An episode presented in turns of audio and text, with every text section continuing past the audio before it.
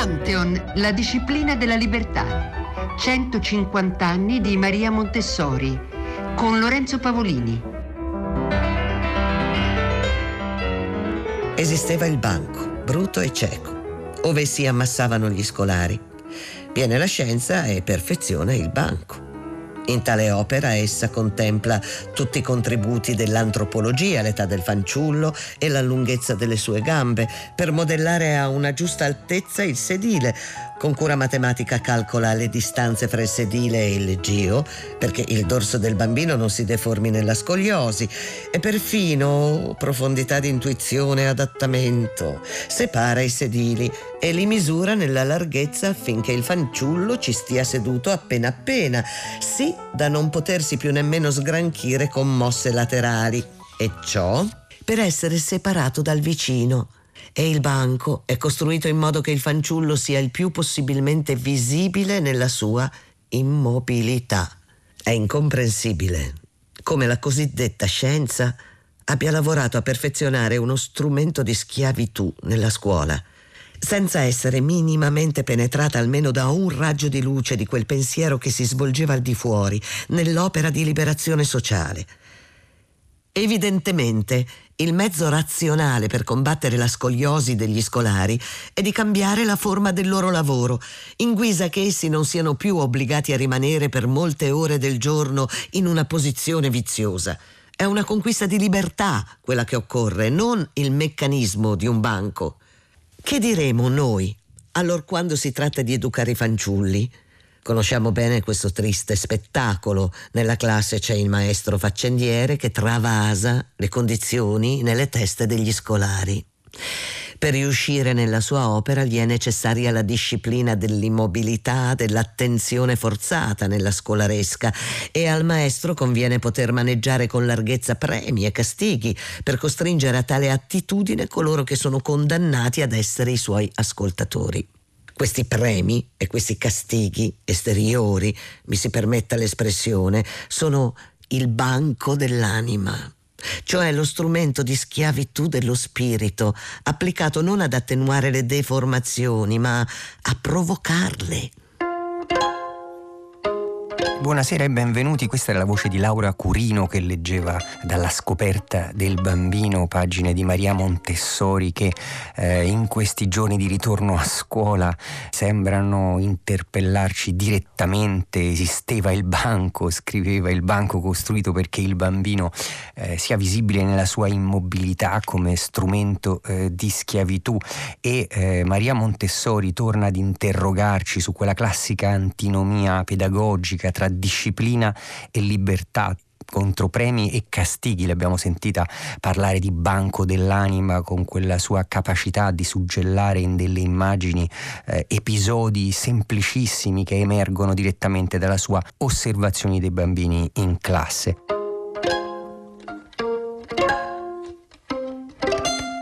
Adesso siamo in collegamento per cominciare la nostra prima puntata di questo nuovo ciclo dedicato a Maria Montessori, 150 anni eh, dalla nascita, con eh, Cristina De Stefano che eh, cogliamo in un parco cittadino lungo un fiume sotto un albero dove scrive spesso i suoi libri, è una giornalista, scrittrice, eh, vive a Parigi, fa scouting letterario, ha scritto eh, libri su Cristina Campo, su Riana Fallaci, biografie di donne libere e coraggiose. Adesso è il turno di Maria Montessori. Rizzoli ha mandato in libreria da pochi giorni Il bambino è il maestro, vita di Maria Montessori, eh, che rende conto in maniera mirabile di quell'opera eh, che si compie e si completa in continua costruzione insieme all'esistenza di Maria Montessori, l'opera montessoriana, quella poi eh, che è intitolata al suo metodo, che poi come scopriremo e come sappiamo sappiamo in questi giorni di rievocazioni e di celebrazioni di Maria Montessori spesso ci è stato ripetuto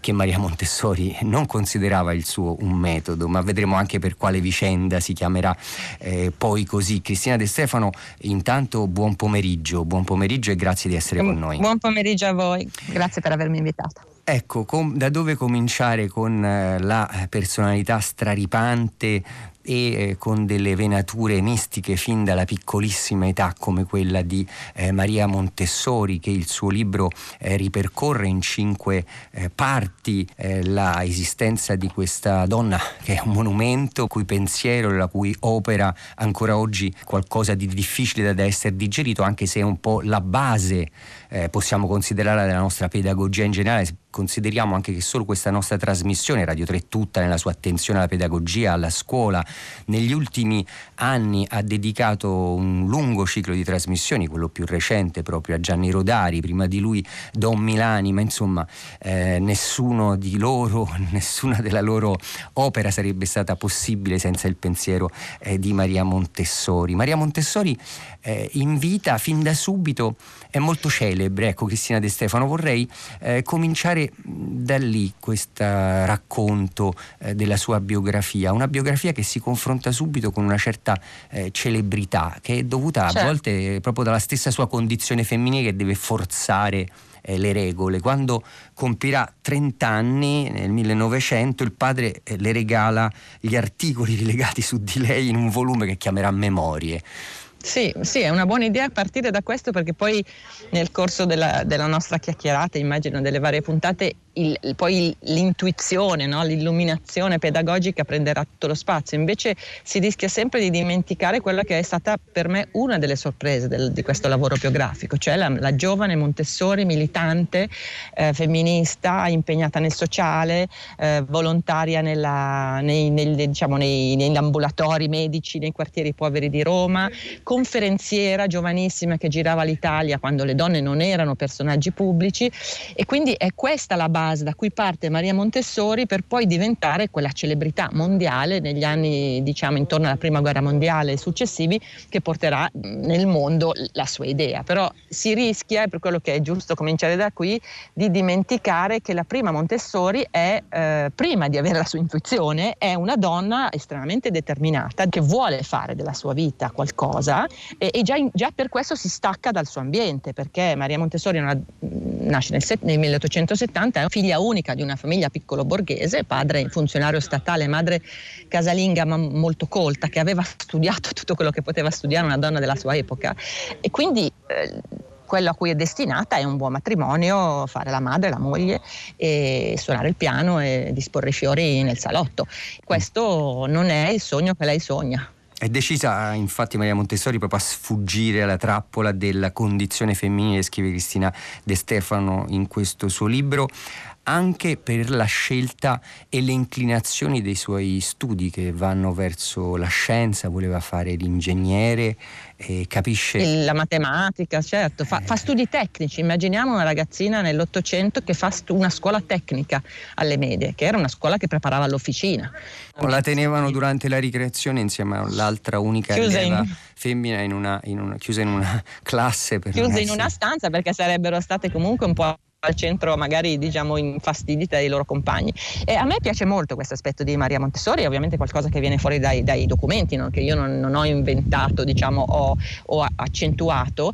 Mi piace molto perché ci racconta una Maria Montessori, prima di tutto rivoluzionaria, cioè che a suo modo ha un afflato rivoluzionario. Lei voleva cambiare il mondo e, e non perde questo afflato, perché poi quando diventa diciamo, la grande pedagogista, di fatto lei continua a voler cambiare il mondo partendo, andando più in profondità, partendo da come si crea l'uomo, no? cioè nel, nel, suo bambino. E secondo ci racconta una donna di, eh, di, grande libertà nella sua vita personale, professionale. Secondo me è ehm, una figura che ancora oggi eh, può dire molto, eh, non solo alle donne ovviamente, perché è ancora un, pur essendo nata in un'altra epoca, ha affrontato tutti gli snodi che, che, una donna deve affrontare, tra cui la maternità, ne parliamo più avanti, ma io detesto questa immagine di sedotta abbandonata eh, che lei ha avuto nella, nella, serie televisiva con la bravissima Cortellesi, perché non è così, Maria Montessori ha scelto di non sposarsi, ha scelto di non tenere il suo bimbo per fare altro, quindi una donna straordinariamente direi anche moderna, e non, non, non rientra nelle, diciamo, nelle nel, nei ruoli della sua epoca, tutte le sue amiche facevano altro. E questo è un aspetto meno noto di lei che per me è stata una piacevolissima sorpresa, ecco, me l'ha resa forse più vicina, perché sennò di Maria Montessori sa questa immagine un po' matronale, no? quella dei, delle mille lire, questa vecchia signora con i capelli bianchi, ma in realtà è stata una giovane donna, anche piuttosto graziosa prima di prendere peso, ehm, che aveva mh, tutta la, la, notorietà dell'epoca come eh, femminista, suffragetta. Maria Montessori si è battuta come una leonessa per il voto alle donne, purtroppo senza riuscire ci, vorrà, ci vorranno decenni, eh, e eh, molto molto impegnata nel sociale. Ricordiamoci tutti, perché oggi uno dice Montessori e pensa alle scuole, come dicono i, i nemici, eh, per bambini ricchi, ricordiamoci che Maria Montessori inizia nel manicomio di Roma fra proprio gli ultimi degli ultimi, cioè i bambini con handicap di allora, e continua eh, aprendo la sua prima casa dei bambini a San Lorenzo, che era allora una bidonville della, della, della, Roma che si stava riempiendo di persone che arrivavano da fuori per lavorare, quindi inizia veramente con i bambini più poveri proprio perché il suo metodo è un metodo straordinariamente inclusivo. Oggi se ne parla meno, ma oggi il Montessori viene usato anche nei paesi in guerra, viene usato in Africa, eh, viene usato con i bambini traumatizzati dai conflitti, perché, viene usato con i bambini figli di immigrati, perché in realtà è un metodo educativo straordinariamente inclusivo perché parte dal bambino, no? quindi è il bambino che fiorisce nella classe e non è il sistema esterno che, lo, che lo, diciamo, lo, soffoca.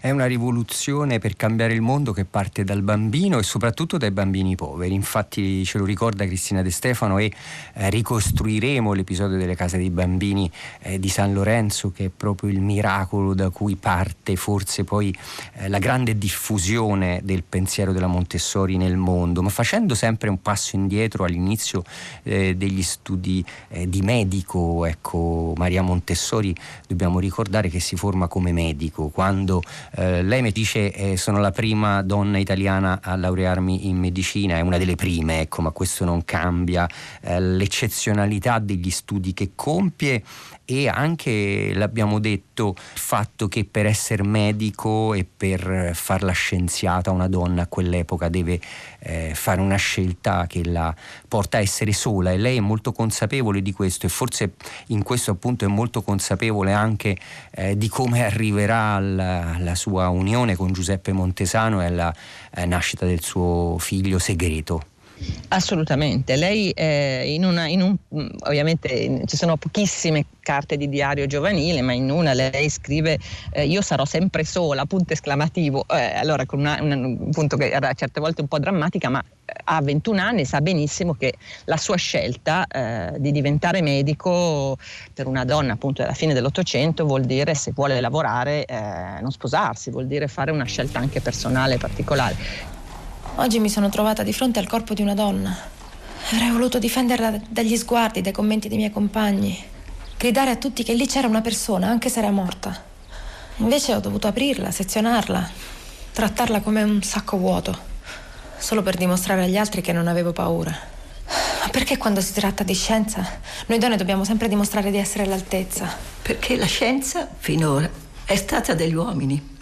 Quindi mh, coraggiosa, determinata, anche diciamo ehm, alle prese con la sua propria educazione. A me ha colpito molto in queste brevi pagine di diario che si sono salvate la sua descrizione dei suoi problemi in sala di anatomia, eh, che non sono problemi legati agli altri eh, uomini e professori intorno a lei, sono problemi legati alla sua propria educazione. Lei si arrabbia con se stessa perché quasi sviene no, dal pudore quando il primo, il primo, cadavere che vede è un, è un corpo di donna e e quando appunto uno dei suoi compagni tocca il seno di questa giovane donna cadavere, Barry Montessori quasi sviene e quindi questa scappa dall'aula e dopo dovrà fare lezione da sola col professore. È molto commovente questo suo lottare contro se stessa, proprio perché Maria Montessori era, era, era figlia della sua epoca, aveva avuto una, ovviamente un'educazione estremamente no, stretta, le ragazze di allora, come dice lei in un bellissimo discorso sulla educazione sessuale, non sapevano neanche come si facevano i bambini. E, e quindi eh, vedere la, la, la dissezione di un cadavere insieme a dei compagni uomini, per lei è un'esperienza difficilissima e ci metterà un po', dovrà organizzarsi per superare queste sue difficoltà, ma lo farà perché è assolutamente decisa a diventare un medico e direi di più, è decisa a fare qualcosa della sua vita. C'è proprio in lei un elemento, direi quasi di se è stata un uomo, io, un uomo, io credo che lei sarebbe diventato un capo di Stato. Era un leader nato Maria Montessori, era una persona che voleva lasciare l'impronta. Aveva un'attività un'attenzione, un ascolto alla propria vocazione e una fortissima determinazione. Se pensiamo che quando si laurea contemporaneamente anche delegata al congresso femminile internazionale di Berlino dove tiene due discorsi, ci sono subito articoli su di lei, appunto porta avanti sia l'attività di medico sia l'attività di eh, militante femminista, ante litteram, volontaria e in questo suo atto, tenere insieme tutte queste vocazioni, tra l'altro eh, c'è anche un'anima religiosa che convive con quella scientifica in lei, di questo poi parleremo. Ecco, eh, l'incontro con Giuseppe Montesano che dirige il manicomio di Via della Lungara dei bambini idioti, così li chiamavano, i bambini frenastenici.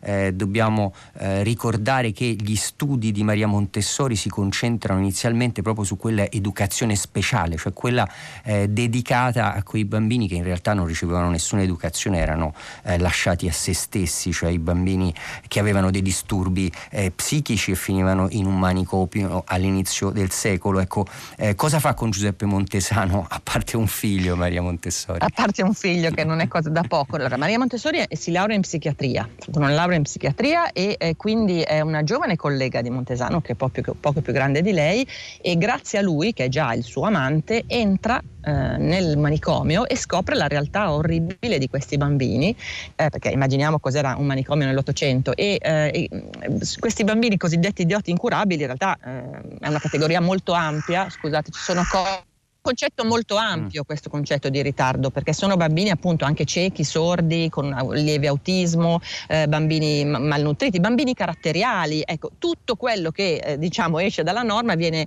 di fatto abbandonato a se stesso in questo manicomio. Questo è un momento di forte illuminazione, prima parlavamo della parte spirituale direi che poi la racconteremo meglio, ma diciamo Maria Montessori è una donna che avanza per illuminazioni, sicuramente, sa ascoltare la propria voce interiore, che non è una cosa facile, e eh, quando vede questi bambini, eh, l'aneddoto diciamo canonico, ma è anche molto bello, è che appunto la, la, la, la, guardiana si lamenta, che dice che sono sudici e golosi, e lei dice mi spieghi meglio, e lei dice sì, perché quando si è finito di mangiare loro si buttano anche sulle briciole che ci sono per terra. E lì Maria Montessori ha questa bella illuminazione perché lei dice stanza era, il salone era completamente spoglio, non c'era niente in quella stanza, quindi quei bambini probabilmente toccavano e manipolavano la, la mollica di pane non per mangiarla, ma perché era l'unica cosa che potevano toccare con le mani.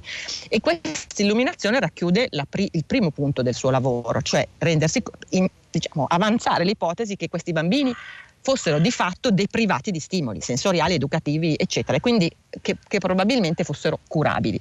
E quindi Maria Montessori fa, eh, si mette a studiare l'educazione dei bambini, l'educazione cosiddetta speciale, che allora è molto agli inizi, e studia fondamentalmente due grandi personaggi francesi, Ita cioè quello che ha provato a educare il bambino selvaggio eh, dei boschi, famoso anche grazie al film, e eh, Seguin, che è stato forse più grande ancora di lui perché ha proprio messo a punto una pedagogia eh, per i bambini con eh, problemi di handicap e scopre questa cosa per allora straordinaria che è l'educatore che si mette al servizio del bambino, cioè non è più il bambino che deve fare quello che dice l'educatore, ma è l'educatore che guarda il bambino con handicap e intorno a lui, osservandolo, inventando, costruisce una pedagogia. È come mh, mm, nella rivoluzione copernicana. È la prima volta che qualcuno dice attenzione, no, non dobbiamo noi eh, dire al bambino cosa fare, ma dobbiamo capire cosa lui deve fare eh, osservandolo. Da qui parte con quello che poi diventerà il suo metodo. Però è giusto, io ho dedicato due capitoli a questi personaggi perché trovo che sia anche giusto riconoscere il debito di Maria Montessori, che lei eh, nei primi libri anche eh, cita, eh, perché soprattutto Seguin personaggio straordinario, non abbiamo tempo, ma vi invito, eh, spero che i lettori vadano a leggere, una storia straordinaria, Seghen, straordinaria, doveva scappare in America, eccetera. Ehm, Maria Montessori eh, prende da Seghen il primo materiale sensoriale. Eh, le forme geometriche, le, i cubi della torre, lei li, li abbellisce, li, diciamo, li, li formalizza e li registra, ma il primo materiale sensoriale si dovrebbe chiamare Seghen Montessori perché è veramente preso dalle tavole di, di Seghen. Di Seghen. Mi sembrava giusto raccontare questa filiazione. Sì, è molto importante, sarà annotata, sarà eh, appunto la stessa Montessori inizialmente a diventare la massima esperta di Seghen, a cercare i suoi libri introvabili appunto perché era stato dimenticato, ma una riscoperta francese proprio in quel periodo eh, fanno entrare in contatto col pensiero di Seghen Seghen con il suo materiale pedagogico, la sua semplicità, essenzialità e poi appunto indietro Itar reso eh, famoso dalla trasposizione cinematografica di Truffaut Mm, adesso Truffaut. possiamo anche ascoltarne un brano Victor è con noi da sette mesi e non sono sicuro di poterlo tenere ancora qui. Da questa mattina Madame Guerin è in lacrime. Devo recarmi a Parigi per perorare la causa di Victor presso Sua Eccellenza, in quanto l'amministrazione si è lasciata convincere dall'analisi pessimista del cittadino Pinelli. Le osservazioni che ha raccolto a Bisetre sui bambini affetti da idiotismo confermato l'hanno portato a fare dei raffronti tra quei giovani idioti e il selvaggio dell'Aveyron. Questa identità porta necessariamente alla conclusione che Victor è incapace di sociabilità e che non ci si può aspettare nulla da un'istruzione metodica e proseguita più a lungo. Film del 70, uno dei film più intimi di Truffaut, eh, che nel 70 chiaramente il ragazzo selvaggio dell'Overon e i problemi dell'educazione eh, tornano molto centrali e la figura di Tar eh, è un po' conosciuta grazie a questa vicenda, mentre Seghen è del tutto eh, sconosciuto, ma è vero che il pensiero di Maria Montessori nasce, si innesta, cresce eh, su di loro, ma poi passa ai bambini normali cosiddetti. Ai bambini normali questa poi è l'applicazione e l'illuminazione che avrà con eh, la casa dei bambini di San Lorenzo. Ecco, eh, questo procedere per illuminazioni è molto particolare, il libro di Cristina De Stefano lo sottolinea, eh, sono diventati poi degli aneddoti famosi, quasi sempre nascono, anzi nascono sempre dall'osservazione, da questo metodo, il metodo che aveva Montessori stessa, che era il suo metodo, appunto come notarono in molti poi nel mondo, eh, era quello di assistere, eh, quasi in una forma di meditazione spirituale al comportamento dei bambini e spesso avere delle illuminazioni, cogliere un dettaglio, eh, farlo diventare poi una formula, come nel caso che eh, raccontava prima, eh, perché poi lì diventa ecco, la fame di esperienza sopra la fame, eh, quella classica che si sazia mangiando, no? la fame di esperienza che dimostravano questi bambini, così come poi altre illuminazioni osservando i bambini la porteranno a scoprire eh, la fame di lavoro, cioè l'idea che lavorare eh, sia quasi eh, più importante eh, per i bambini che eh, giocare, mentre i corvi eh, in sottofondo nel Sì. parco dove Cristina De Stefano Ho scelto un albero su cui vivono due corvi, però se non vi dà fastidio alla fine sono, sono un sottofondo abbastanza insolito ma non così No, fastidioso. assolutamente. Il gracchiare dei corvi eh, sta bene nella nostra trasmissione. Noi ringraziamo Cristina De Stefano, la salutiamo. Grazie a voi. Con lei ci ritroviamo nelle prossime puntate per altri capitoli della biografia eh, di Maria Montessori e ora eh, ci colleghiamo con Mantova dove raggiungiamo Beppe Severnigni. Buon pomeriggio. Buon pomeriggio a tutti voi.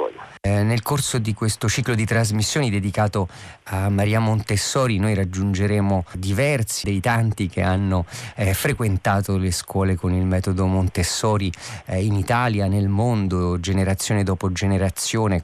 Non cercheremo di fare un bilancio con loro dell'efficacia di quell'impostazione pedagogica, ma certo eh, è vero che resta a tutti qualcosa e eh, Beppe Severnigni a Mantova era anche per presentare il suo ultimo libro, un libro che eh, torna dopo 15 anni a valutare l'identità degli italiani, si intitola Neo Italiani, un manifesto da Rizzoli e ha provato a considerare anche la pandemia come una macchina della verità, scrive, cioè qualcosa che non soltanto ha rivelato chi siamo, ma ci ha consentito di pensare a chi potremmo essere. Sulla base di questo ha stilato un manifesto di 50 buone ragioni per essere italiani. Al punto 32 troviamo proprio eh, Maria Montessori, cioè una buona ragione per essere italiani è perché abbiamo gli asili e abbiamo avuto Maria Montessori. Subito prima del punto 31 eh, che dice perché abbiamo la scuola pubblica, eh, ultimo frullatore nazionale. Ecco, Beppe Severnigni ha frequentato un asilo Montessori a Crema eh, nel 59, ci è tornato con suo figlio, ci è tornato spesso e ha valutato in questo suo libro anche il lascito di quella lezione su di lui. Ha scritto forse dopo di allora non ho imparato niente di così importante. Cosa, cosa ricorda di aver imparato in quell'asilo Montessori, Beppe Severnigni? Beh, la- l'asilo Montessori di Crema, io sono stato lì dal 59, quindi non avevo ancora tre anni fino al 62, quindi ho fatto tre anni. E io ricordo bellissimo, quella è stata la mia prima scuola pubblica, il Montessori era comunale, poi ho fatto scuole elementari pubbliche, scuole medie, liceo classico, l'università a Pavia, io ho sempre frequentato scuole pubbliche con soddisfazione. Allora cosa ricordo? Ma ricordo un posto in cui di fatto giocavamo, ci divertivamo e venivamo considerati dei piccoli adulti, nessuno ci trattava come bambini. Mi ricordo ancora adesso che non venivamo sbaciucchiati e, e questa roba i bambini vi girano le scatole che arriva un adulto, bacia il signore, ma quando mai? Allora, io avevo questo ricordo della maestra Anna Mancastroppa, mi ricordo il nome, che mi, ci, non faceva discorsi alla classe, parlava a ognuno, continuava e diceva qualcosa. La maestra Anna Mancastroppa l'ho rivista un mese fa, ha passato gli 80 da un pezzo, è informissima, è in gambissima e abbiamo, siamo tornati nella mia classe dell'asilo, lei era entusiasta di questo fatto e mi ha detto no no ti ricordi molto bene, io non vi parlavo come un gruppo indistinto, tu eri Giuseppe, c'era Marina, c'era Antonio, c'era Franco, c'era Emilio, c'era Tiziana e, e questo è veramente fondamentale e venivamo responsabilizzati.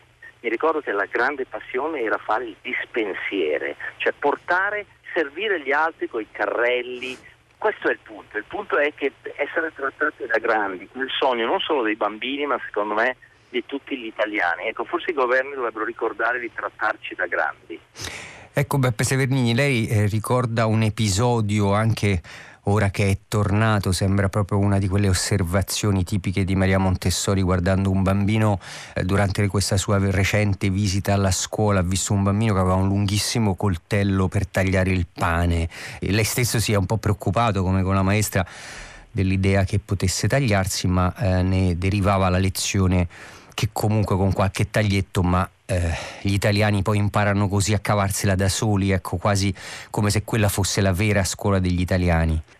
Io sono entrato, io, mio figlio ha fatto Montessori, quindi lo, lo, andavo spesso, poi andavo anche a raccontare le favole ai bambini, parlando della metà degli anni 90. Quando sono tornato, ogni scusa è buona perché è un posto di gioia, entro e, mi, veramente mi si risolleva lo spirito ogni volta, ancora adesso, perché è cambiato niente, c'è pure il banano, c'era un banano fuori dall'ingresso del Montessori di Crema, c'è ancora lo stesso banano fuori dal Montessori di Crema e ho visto un bambino, avrà avuto 4 anni, che maneggiava un coltello gigantesco e tagliava il pane. Ho chiesto ma cosa fa? Ma non è pericoloso? E la risposta della direttrice fa eh, sì, ogni tanto qualche taglietto, ma niente di che, non succede sempre, mi ha detto. Ogni tanto, può, però l'importante è che i ragazzi, i bambini capiscano che i coltelli sono pericolosi e vanno maneggiati con attenzione e noi dobbiamo insegnarglielo. E quindi questo bambino di 4 anni tagliava il pane per tutti con una perizia incredibile.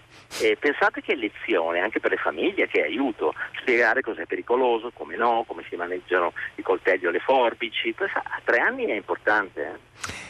Eh sì, insegnare appunto a, a rendersi utili, a, eh, a, litigare e fare pace, scrive Beppe Severnigni, l'ha imparato alle scuole Montessori, a capire cosa è giusto e cosa è sbagliato, a evitare forse di farsi sbaciucchiare appunto dalle autorità e, e cercare eh, di non farsi male. Il banano era lì dal 1935, nelle sue ricerche ha ricostruito che quella scuola risale esattamente a quel momento e forse il banano addirittura è figlio di, di delle imprese coloniali eh, del fascismo di quegli anni che, ab- che abbandonava sì, che poi era il momento in cui abbandonava realmente la Montessori, ma f- continuava a fondare asili in, in, suo nome. Quell'anno la Montessori eh, appunto interrompe la sua collaborazione col fascismo proprio nel, eh, 1934, ma il banano come i bambini restano immutabili nel tempo con le loro esigenze. Quindi questo bilancio appunto di quello che gli è rimasto, le è rimasto dalla scuola Montessori rimane positivo e ritiene che si possa possa essere veramente una delle ragioni per sentirsi diciamo, ancora contenti di essere italiani, Severnini.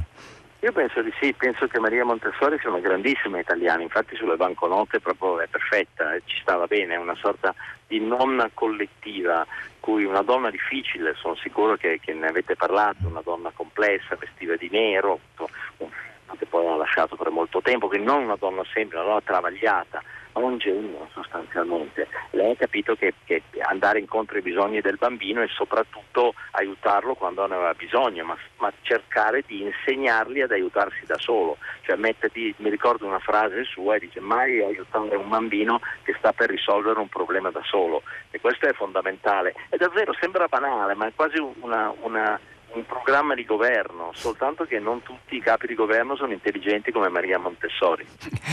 Senza dubbio, Severnigni, grazie. Noi sottoscriviamo sicuramente il punto 32 del suo manifesto dei neo-italiani dedicato a Maria Montessori. Chiudiamo qui questa nostra eh, prima puntata del carattere difficile, delle complicazioni dell'esistenza di Maria Montessori. Continueremo a parlare. Lorenzo Pavolini vi dà appuntamento a sabato prossimo insieme ai curatori Diego Marras e Federica Barozzi e vi augura una buona serata.